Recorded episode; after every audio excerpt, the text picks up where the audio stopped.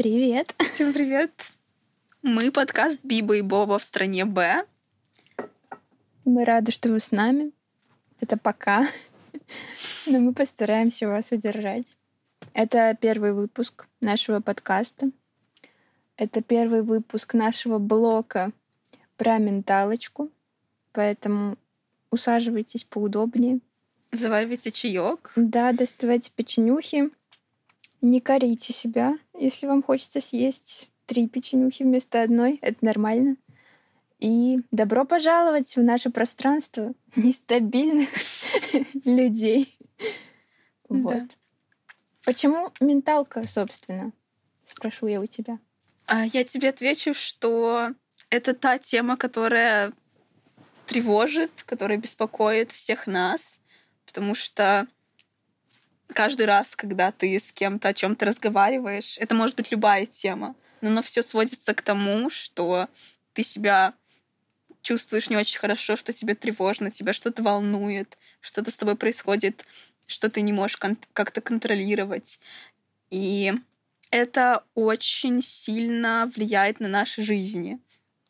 То, э, какие у нас есть, э, возможно, страхи, какие-то сомнения, это во многом вызнан, вызвано иррациональными вещами, э, какими-то ментальными, собственно, э, болезнями, отклонениями, если можно можно и до сих говорить? пор, да, и до сих пор почему-то, непонятно почему, несмотря на кучу исследований, кучу лекций, кучу каких-то авторитетных э, специалистов, до да сих блин. пор люди не верят, что психологические болезни это тоже Нет, болезни. на самом деле это можно объяснить. Ну, то есть э, ну, представляешь же эту шкалу Маслоу, и что, да. типа, если у тебя даже ниш, ну, ни, низкий этот уровень, самый первый, угу. как-то не полностью скажем... Первичные потребности. Ну вот да, то есть если а, у тебя, да, не закрыта вот эта потребность, там, что там внизу, еда, наверное? Ну, еда, да, сон. Еда, сон.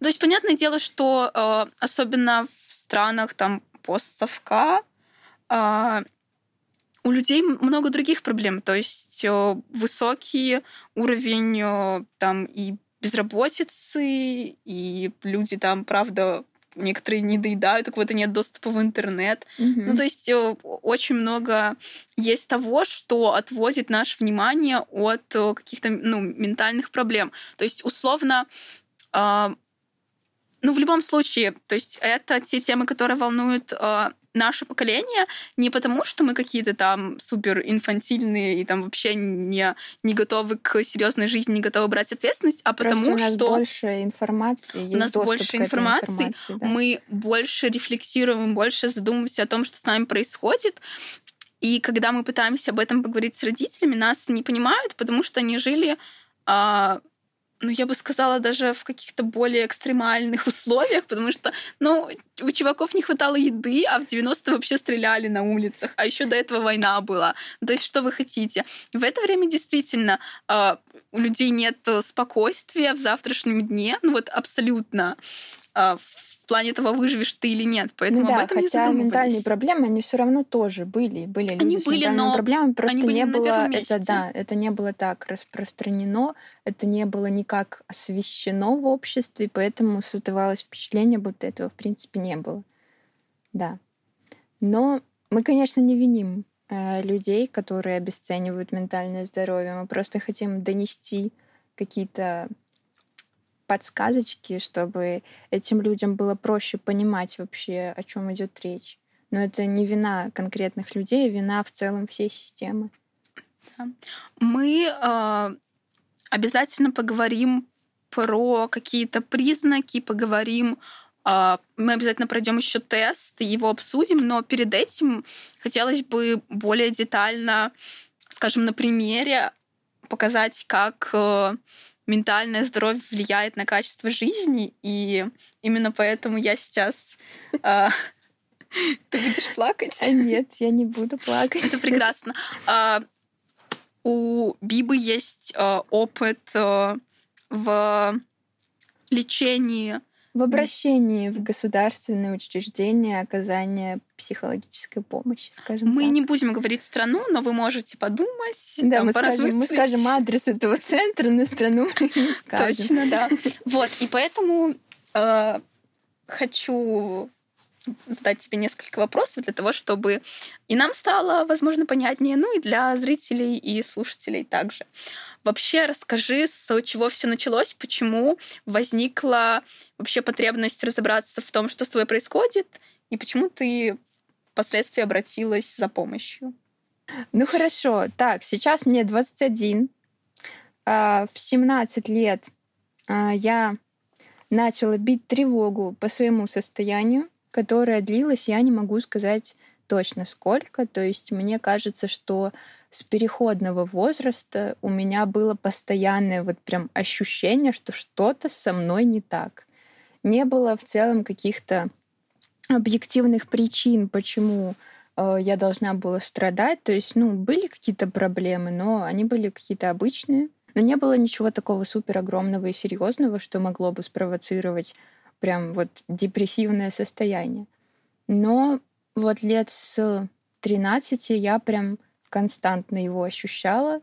А как оно выражалось у тебя? Что Это выражалось чувствовала? просто, я не знаю, как это описать, но люди, у которых э, есть проблемы, они поймут вот это ощущение пустоты просто какой-то внутри, пустоты и темноты. Ты как будто постоянно какой-то вот прям опустошенный, истощенный, у тебя нет энергии, у тебя нет сил. Ты просыпаешься утром и думаешь, ну, а зачем? Куда-то идти? Зачем вставать? Зачем что-то делать? И это не потому, что тебе лень, а потому что ты реально не понимаешь, зачем. Вот, у тебя не хватает, э, грубо говоря, энергии, чтобы просто жить. Вот. И это какая-то притупленность всех эмоций и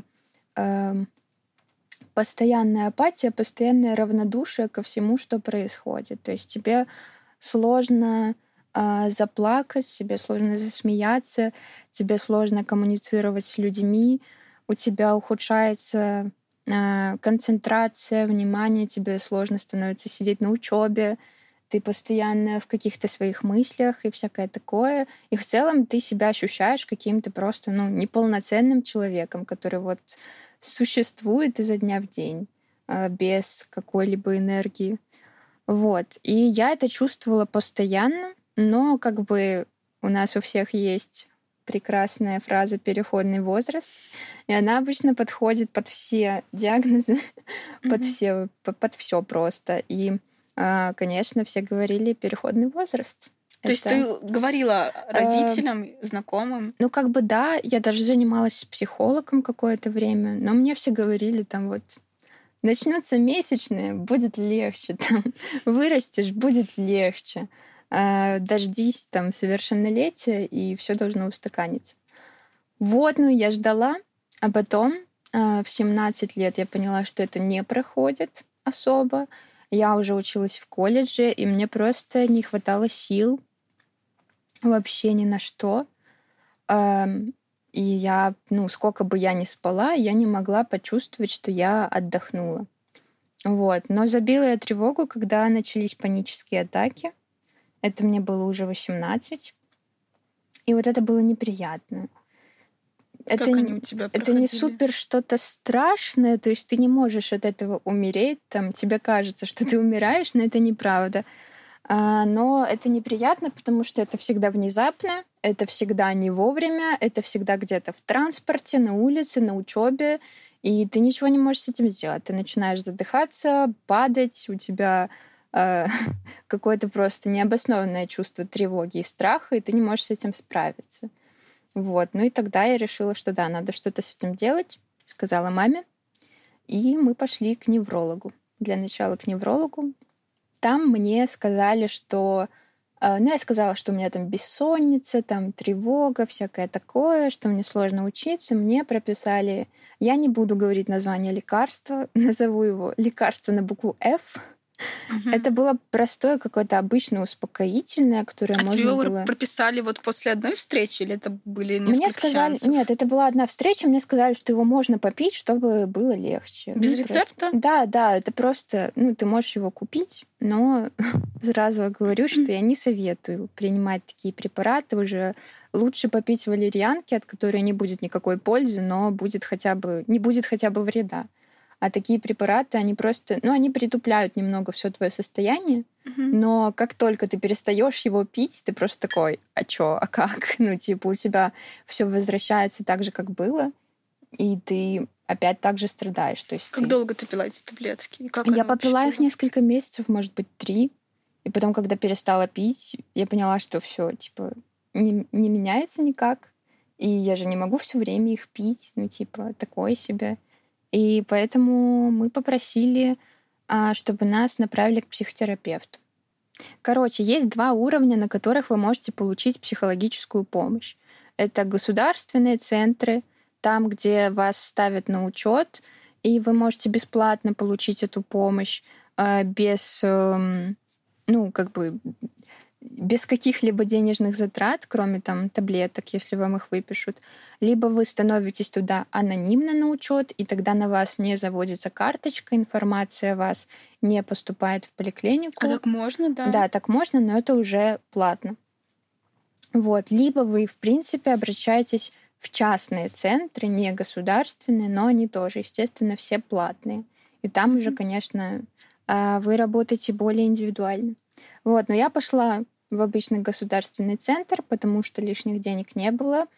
Меня поставили на учет сразу, как я пришла. Завели карту, написали там, что что можно будет, что нельзя, что там, если поставят какой-то диагноз, то нельзя будет водить машину там. Ну, мне mm-hmm. как бы это было не важно, потому что я и так э, не собиралась ее водить. Вот. И здесь начинается самое интересное, потому что запись в сам центр э, происходила в течение двух-трех месяцев. То есть я, находясь в максимально истощенном состоянии, пытаюсь записаться просто на первый сеанс, и мне говорят, что надо ждать два месяца. Ну, как бы тут уже. Но это даже не прикол. проблема э, это... именно с, самого самой системы да.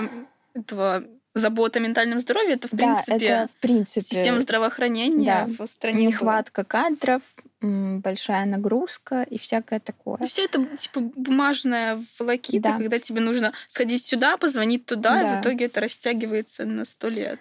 Стоит отметить, что при записи на прием как бы не особо вежливо меня как бы встречали с моей проблемой, то есть э, женщина в регистратуре не сказала бы я, что у нее какой-то специальный мягкий тон, хотя мне кажется, что э, когда ты работаешь в сфере именно ментального здоровья, ты работаешь с эмоционально нестабильными людьми, которым и так, возможно, сложно позвонить по телефону, потому что им стыдно, страшно и все такое.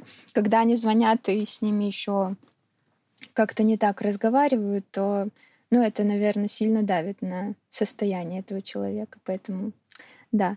А, ну, в общем, а, меня направили по месту жительства в мою поликлинику, а, то есть от государственного центра по районам города в каждой поликлинике есть представитель как бы этого центра. И ты можешь прийти в свою поликлинику к своему психотерапевту, если он есть в поликлинике. Mm-hmm. А, туда, опять же, я ждала запись около месяца. А, и ну, я, знаешь, я типа там, ну, я первый раз, и я готовлюсь, mm-hmm. я там пишу текст, как я буду что говорить, я там придумываю, как я сяду, что я скажу, какие вопросы там могут задать. Типа, ну, знаешь, стрёмно в первый mm-hmm. раз идти. Тебе и так как бы ну, как будто бы стыдно почему-то, что ты обращаешься за помощью, так еще и ты очень волнуешься, типа, а что я скажу, а правильно ли я скажу, а вдруг меня не поймут, а вдруг там то. Ну и вот так вот я месяц готовлюсь, э, прихожу э, в день своего приема и э, да, кстати, стоит отметить, что записывали меня не через регистратуру поликлиники, а мне дали именно лично номер вот врача, который в самом кабинете. Я записывалась лично у него.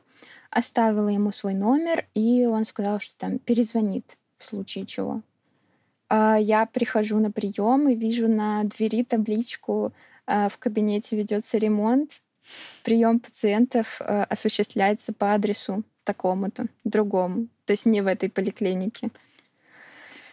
И я просто не, ну, я перестаю понимать э, что-то. Моя мама звонит, э, ругается с центром, говорит, почему вы не предупредили? Мы тут пришли, а вас тут нет. Ну, по сути, как я должна была узнать? Ну, то есть информации на сайте никакой, звонков никаких не было. Как бы откуда я должна была узнать, что прием отменен? Ну, в общем, мы звоним, ругаемся, нас перезаписывают еще через две недели. Но так как э, я уже на тот момент должна была уезжать, э, поступать в другую страну, то я отказалась ждать. Вот, у меня не было просто возможности попасть уже туда. И все, я уехала.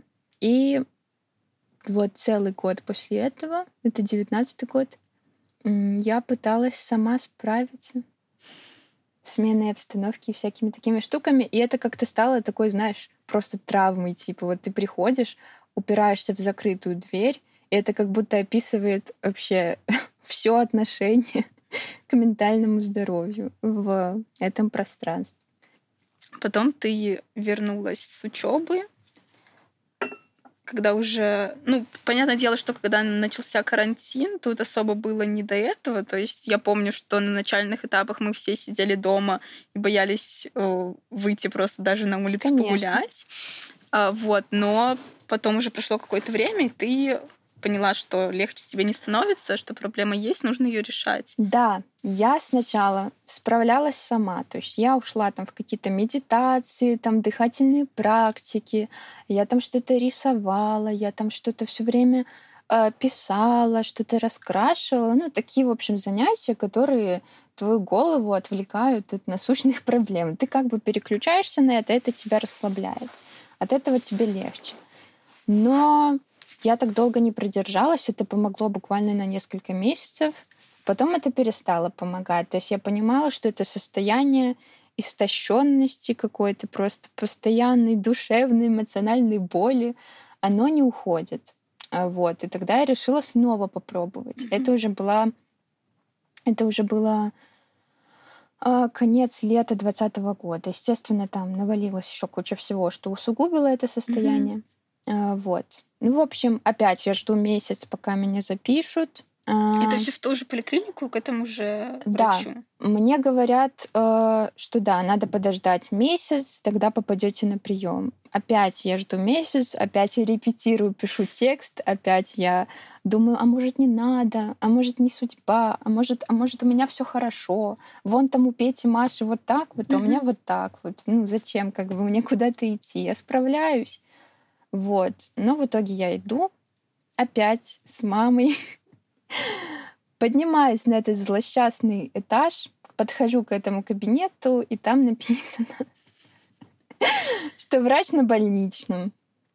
Когда вернется, неизвестно. Прием опять же по такому-то адресу. Угу. Я думаю, ну, одна молния два раза не бьет в одно и то же место. Что за кринж? Извините.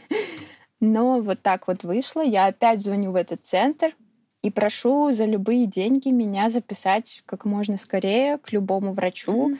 Не по адресу, не по назначению, пожалуйста, потому что мне очень плохо. Рыдаю там буквально в трубку, кричу на эту женщину. Она такая, ладно, типа, приходите к нам, вот там через три дня приходите, вас послушают. Я еду туда, там, э, ну, такой, типа, знаешь, на входе сразу понятная атмосфера, потому что ты спрашиваешь, как тебе пройти в какой-то кабинет, и на тебя смотрят, типа, сколько можно тут ходить и все mm-hmm. спрашивать. А, при мне накричали на какого-то мужчину, который там много раз переспрашивал что-то, ну, пока звонил. Тоже я обратила на это внимание. Ну, ладно. Ну, это же специализированный да, центр. Да, в том-то и дело. Это люди, которым и так очень плохо, они звонят, чтобы обратиться за помощью, а это уже очень большой труд, что ты, в принципе, решаешься на это. И когда ты встречаешь в ответ какую-то агрессию или критику, ты думаешь, да ну нафиг, я никуда вообще не пойду, реально. Вот есть окно, я выйду туда. Ну, типа, я утрирую, но, возможно, для кого-то это реально было критическим. Так же, как и этот отмененный прием. Для меня это было, может быть, не так критично. Но вот вдруг был человек, у которого это, знаешь, был последний шанс. Mm-hmm. Вот он решал и думал, да или нет. И вот он не попал в тот день к врачу, и кто знает, что с ним стало и на ком это ответственность.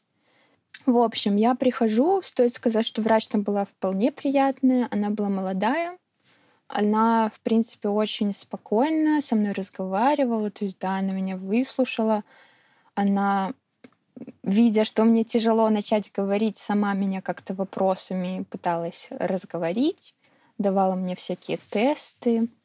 В общем, мне дают бумажку, которая меня отправляет на диагностику. В диагностике я жду опять месяц. Э, без диагностики тебе не могут назначить лечение. То есть ты обязательно должен ее пройти — ну, я так понимаю, что без диагностики непонятно, как, какое да, у тебя да, что да. То есть, послушав меня, она как бы выписала какие-то предполагаемые э, диагнозы. Она мне их не сказала, но она их отдала э, тому врачу, который занимался именно диагностикой, и он уже диагностировал меня по вот этим диагнозам предполагаемым. Угу. А, в общем, я пришла на диагностику спустя месяц. Мне дали какие-то тесты, знаешь, там из Гугла, типа, часто ли вам грустно, да или нет. Ну, всякое такое. Не знаю, может быть, так и надо, но мне показалось, что эти тесты, они слишком были общие mm-hmm. и не отражали полностью мои проблемы. Потом мне э, сделали тесты на память, на концентрацию, на речь, на внимание. С этим было все окей. Э, ну, тоже там была история, что женщина была максимально неприятная, и она все время уходила пить чай, пока я писала тест. И когда я ей стучала, что я закончила, она очень психовала, что я не даю ей допить чай. Ладно, неважно.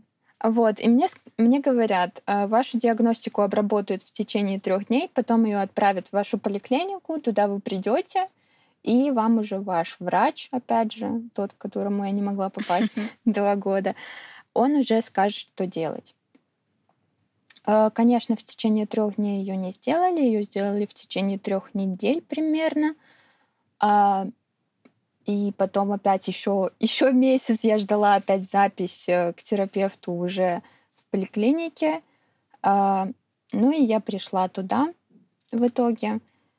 Я прихожу, и мне сразу с порога говорят, типа, о, это вы? Ну, такая-то, такая-то. Mm-hmm. Это вы, Биба? Пришли сюда. Мы не можем вам помочь.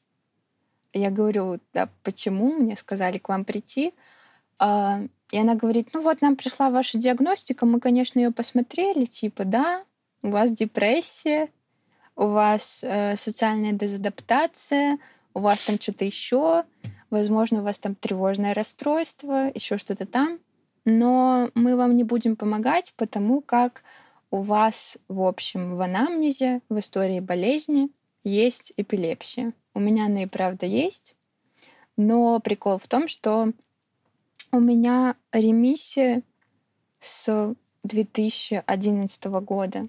Я не пью таблетки вообще, а с 2005 года у меня вообще не было приступов. То есть это просто диагноз, который остается в истории болезни, его нельзя убирать, но в целом, как бы, я сейчас абсолютно здоровый в этом плане человек. И, в общем, э, эта врач, она сослалась на какой-то закон. У меня есть его номер. Э, она мне дала бумажку с ним. И там написано, что так-то, так-то э, психотерапевт имеет право не оказывать психотерапевтическую помощь в психотерапевтическом кабинете, если у пациента типа есть там то-то, то-то, то-то или эпилепсия. Вот, и она, ссылаясь на этот закон, говорит мне, я не могу вам помочь. Как бы, да, у вас депрессия, но, пожалуйста, давайте как-то сами. Я спрашиваю, ну, окей, там, допустим, мне нельзя какие-то таблетки явно. Ну, то есть мне надо их как-то подбирать именно под меня.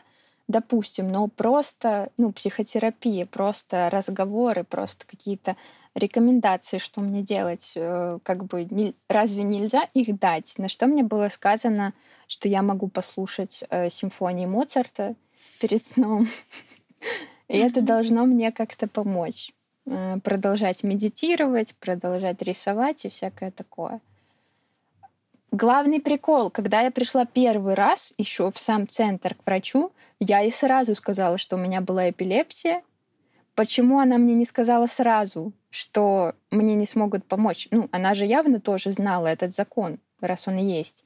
Ну, то есть она просто удлинила все эти бумажные волокиты, все эти звонки, перезаписывания еще, ну, на сколько получается, на три месяца ты можешь дальше обращаться, то есть уже за платной помощью. Я могу обращаться дальше к психиатру. Это уже врач, который непосредственно занимается выписыванием э, таблеток, то есть он подбирает лечение именно медикаментозное.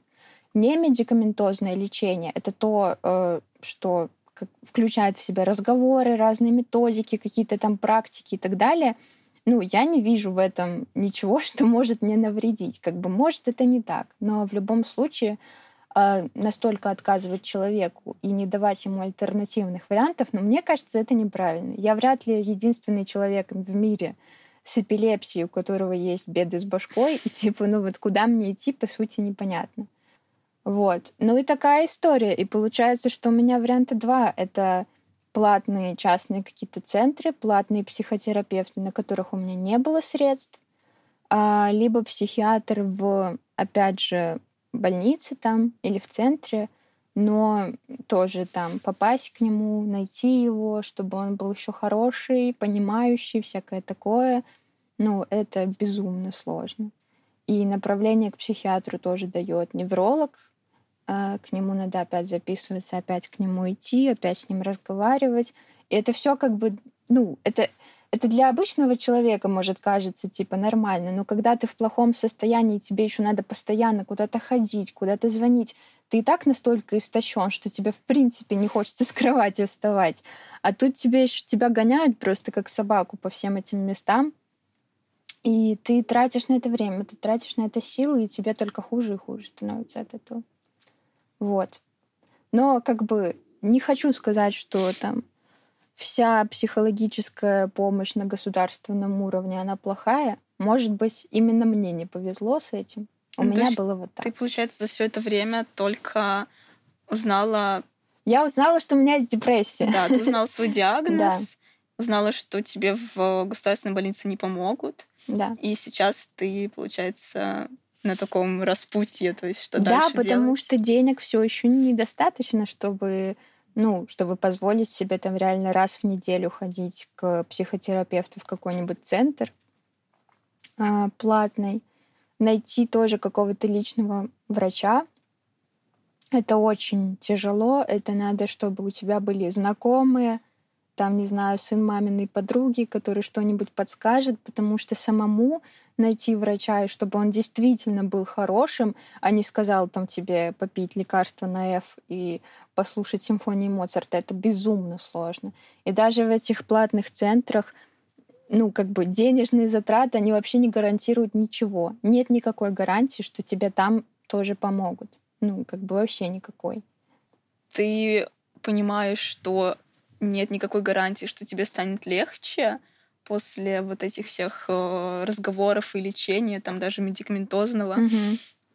И когда ты еще сталкиваешься с таким вот отношением в твою сторону, э, это, ну, правда, очень тяжело.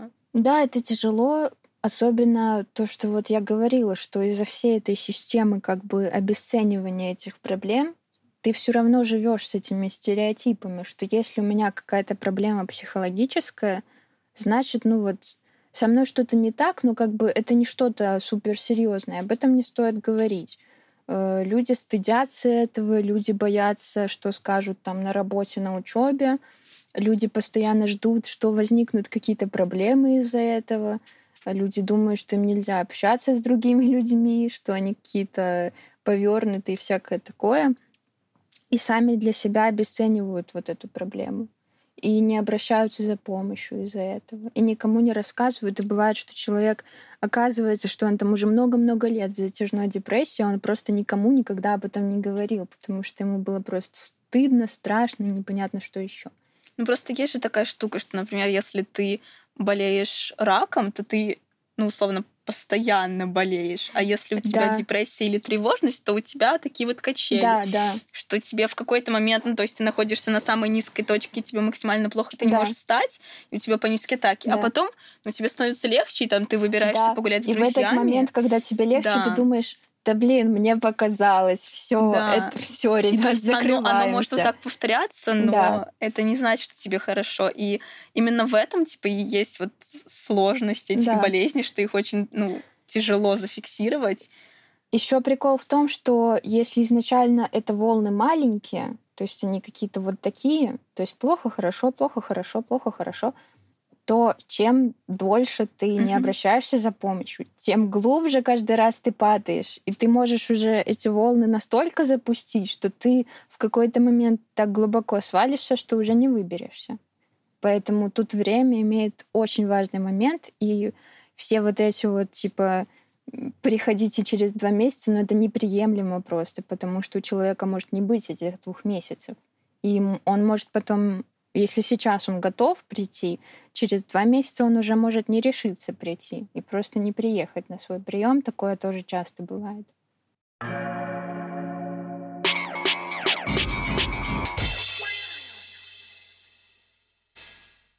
Я предлагаю немножко развеяться и пройти тест я нашла тест э, на депрессию.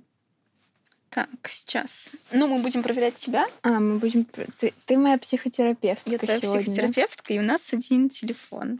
Это Блиц. Да, это Блиц. Э, опять же, э, это тест из интернета, тут э, никакой гарантии, что это точно депрессия. Вы Мы можете просто пройти развлекаемся, этот тест. Да. да, но если вам... Это не диагноз. Если вы что-то увидели в конце теста, это не диагноз, это просто предположение. А, первый. А, зачитываю тезисы. Мне не грустно, я чувствую печаль большую часть времени, я все время печален, я так печален и несчастлив, что я не могу это вынести. У меня не было депрессии до того, как ты прочитала эти ответы. А давай второе. Я чувствую печаль большую часть времени. Да. Так, дальше. Я спокоен за свое будущее. Я тревожусь о будущем больше обычного. Я чувствую, что меня ничего не ждет в будущем. Мое будущее безнадежно. Простите, пожалуйста. Когда поступил в универ. Мое будущее безнадежное будет еще хуже. Наверное, третье. Давай третье. Я чувствую, что меня ничего не ждет в будущем. Да. А, я получаю также много удовольствия от того, чем я всегда наслаждался. Я не получаю такого уже удовольствия, как раньше. Я получаю совсем немного удовольствия от тех вещей, которыми привык наслаждаться. Я не получаю никакого удовольствия от того, чем обычно наслаждался. Хороший вопрос, кстати. Да, хороший вопрос. Потому что, как я и сказала, когда у людей какие-то ментальные проблемы, все чувства немножко притупляются mm-hmm. или немножко. То есть и... это можно сравнивать с тем, как было раньше? Да, то есть ты сейчас. чувствуешь, каким ты был, что вызывало радость, что вызывало счастье, понимаешь, что ты пытаешься делать так же, но этих эмоций уже нет. И уже, допустим, там любимый фильм, любимый mm-hmm. человек, любимое занятие, они уже, ну, они приносят какие-то эмоции, но уже совершенно не такие. Потому что я точно помню, какие вещи приносят мне удовольствие, и сейчас они меньше его приносят, если вообще приносят. Я не чувствую себя виноватым в чем-либо. Я чувствую себя виноватым за многое, что я сделал или должен был сделать. Я чувствую себя виноватым большую часть времени. Я чувствую себя виноватым все время. Последнее. У да, тебя правда. настолько обостряется чувство вины, что ты буквально тебе кажется, что когда ты пробиваешь товар на кассе, из-за тебя продавщица должна делать эту ужасную работу, О, и ты винишь себя просто за, за любую мелочь. У ну, тебя есть такое? Да, да. да. Мое отношение к себе не изменилось. Я потерял уверенность в себе, я разочарован в себе, я не люблю себя. Я не уверен в себе. Потому что ты как будто ты чувствуешь и вину за то, что ты не можешь чего-то делать полноценно из-за своего состояния, И ты тогда думаешь, что ты просто ленивый неудачник. А при этом ты еще чувствуешь вину за то, что это в принципе с тобой происходит, потому что с чего бы именно с тобой? И ты думаешь, блин, ну, это я виноват, что у меня все так. Я критикую или обвиняю себя не больше, чем обычно. Я более критич, критичен к себе, чем раньше. Я критикую себя за все свои ошибки. Я виню себя во всем плохом, что происходит. Последнее. Любая мелочь, которая происходит, и она э, какая-то негативная, тебе кажется, что это все ну, ты виноват в этом. И никак иначе. Ты не веришь в какие-то просто случайные э, выпады судьбы. Ты просто думаешь, блин, ну вот сейчас плохо, потому что я так сделал. Я никогда не думал покончить с собой. У меня есть мысли о том, чтобы покончить с собой, но я этого не делаю. Я хотел бы покончить с собой. Я бы убил себя, если бы представился случай. Такие вопросы, знаешь, опасненькие. Кстати, такие... Ну, это я на своем телефоне прохожу. Такой тест мне давали э, на диагностике. Там тоже вот было четыре варианта ответа. Что а, скажешь? Они определяют суицидальное состояние. Если у тебя э, состояние суицидальное, то тебя могут направить в больницу, например. А, ну нет, у меня этого нет. Как-то может быть, я не исключаю того, что когда-то у меня могут возникнуть такие мысли, если мне будет хуже. Но пока что, пока что такого никогда не было. Я типа хоть и не вижу смысла в жизни, но я люблю жить. Я не хочу не жить. Не круто не жить. Я рада, что мы наконец-то выбрали первый вариант. Хоть один хороший вариант. Да. Я плачу не больше, чем обычно. Я плачу больше, чем обычно. Я плачу по любому незначительному поводу. Мне хочется плакать, но я уже не могу. Мистер С, как часто я плачу? Чрезмерно часто. По любому незначительному поводу. Чай разлила, чашку разбила. Но я, я, я очень... Ну, я каждый день плачу. Но это опять же периодами. Если у тебя рецидив, то это усугубляется. Mm-hmm. Если ты в более-менее нормальном состоянии, это сходит на нет. Я не утратил интереса к другим людям и делам. Я меньше интересуюсь другими людьми и делами. Я практически потерял интерес к другим людям и делам. Мне тяжело заинтересоваться чем-либо. Третье. Mm-hmm. Ты очень сильно отдаляешься от друзей, от семьи, не потому что тебе с ними, ну вот, типа, неинтересно, ты знаешь, что это твои кореша, это твои любимые люди, реально, которых, ну, за которых ты умереть там готов, но при этом ты просто не можешь себя заставить общаться, коммуницировать, разговаривать. И тут э, стоит понимать, что когда человек в таком состоянии, он будет всячески вас отвергать. Это просто совет людям, вдруг вам пригодится, надеюсь, нет. Но если у вас есть такой человек, даже если он вам говорит, пожалуйста, уйди там, не пиши мне, не звони мне, не разговаривай со мной, он это делает от чувства собственного какого-то э, отчаяния, беспомощности. Он стыдится себя, но надо наоборот все время быть рядом. И даже если на вас там психуют, а все равно оставаться. И максимально стараться поддерживать, чтобы человек понимал, что он не один и что как бы он себя не вел, все равно есть люди, которые его все еще любят и понимают. Это очень важно. На самом деле это очень тяжело в обе стороны. Да, это очень тяжело в обе стороны. Это разрушает отношения, это разрушает дружбу, это разрушает отношения с семьей. И если вторая сторона недостаточно терпелива или спокойна, или здорова ментально, mm-hmm. то, скорее всего, это может, ну, в принципе, э, полностью разрушить ваше общение. Поэтому да. Особенно если вы в отношениях с человеком, у которого э, депрессия, допустим, или какое-то ментальное расстройство, то, пожалуйста, потерпите. Потерпите и реально будьте рядом, потому что человек будет всячески пытаться вас оттолкнуть. Я постараюсь э, ускориться. Следующий да, пункт, давай. он про принятие решений. Я Как тебе с этим? Последнее самое. Я не могу, я не могу шоколадка с, э, ой, шоколадка, да, с орехами или с изюмом. Я буду стоять 40 минут в магазине, я не смогу выбрать. Не потому что я и ту, и ту хочу, а потому что сам факт выбора, все, это, А сейчас, когда ты выбираешь варианты, тебе тяжело? да. Дальше про чувство полезности и бесполезности. Последнее, Я чувствую себя совершенно никчемной. да. Боже. А Дальше про энергию. Насколько ты... У меня ни на что не хватает сил. Да. А, про сон. Когда как? Когда-то хочется очень много спать, когда-то вообще не можешь спать. Просто иногда ты можешь проспать 13 часов, и тебе будет мало, а иногда ты можешь вообще лежать с бессонницей и не сможешь заснуть. Поэтому я не знаю, что тут ответить. А про раздражительность. Как ты это чувствуешь? Я, наверное, очень много этого в себе коплю, и этого Мгм. не видно, но я постоянно злюсь. А, Я гораздо более раздражителен, чем обычно. Ну, давай этот, наверное. Хорошо. Про аппетит. Тебе все время, кстати, признак, один из признаков, что что-то не окей, если вам все время хочется чипсиков и шоколадки, ну вот не то, что просто захотелось раз в Мгм. неделю, а вам постоянно хочется вредной еды, скорее всего, у вас что-то не окей. Потому что это продукты, которые приносят удовольствие. Наш мозг это помнит, и он такой, блин, мне так грустно, одиноко. Давай мы поедим чипсики, и тогда станет легче. И это продолжается прям на постоянке. Поэтому не могу сказать, что аппетит увеличивается. Скорее увеличивается потребность реально там в сладком. А как у тебя с усталостью? Больше утомляешься, меньше? Я, сра- я встаю с кровати, я устала. Здесь есть вариант, я слишком устал или утомлен, чтобы делать большинство привычных дел. Я, знаешь, я засыпаю как убитая и просыпаюсь как убитая тоже.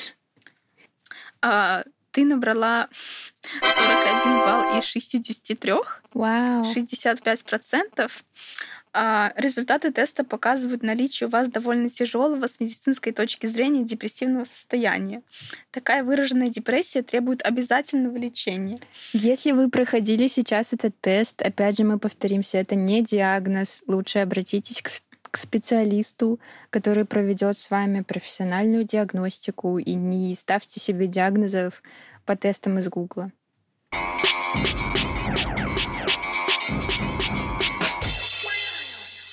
Короче, мы выделили несколько причин, почему вы, друзьяшки, все еще не обращаетесь за помощью.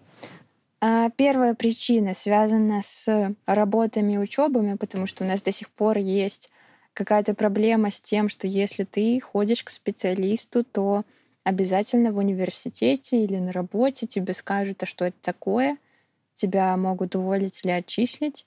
И люди очень сильно этого боятся, поэтому обычно или обращаются за помощью анонимно, или вообще не обращаются. А это просто страх или правда могут уволить, отчислить?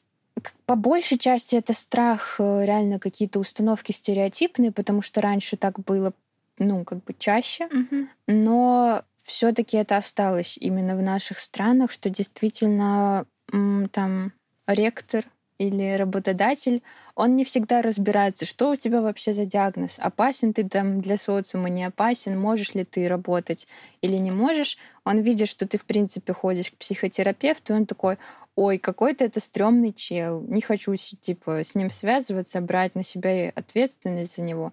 Лучше я от него избавлюсь. И действительно, иногда людей могут попросить э, уйти там в академ. Или взять отпуск. Э, Вам стоит понимать, что важнее. Типа универ, работа или ваша жизнь, как бы пафосно это ни звучало. Второй момент — это непонимание людей вокруг в принципе, то есть семьи, друзей, каких-то близких людей, которые будут говорить, что да у тебя просто много времени свободного, ты поэтому себе все это придумал. Мгм. Вот если бы ты работал побольше, у тебя бы не было времени загоняться. Ты вот сидишь, тебе нечем заняться, и ты себе это напридумывал, чтобы привлечь к себе внимание. Ну, из этого уже растет то, что ты Чувствуешь сам вину себя... и стыд за это, да. Да не, не только, что чувствуешь вину и стыд, а то, что самостоятельно ну, на себя это проявляешь Да. и думаешь, что, наверное, у меня Да. ничего такого нет. Не слушайте, пожалуйста, этих людей. Они говорят это не в силу того, что они плохие, злые, а в силу того, что они правда не понимают этого.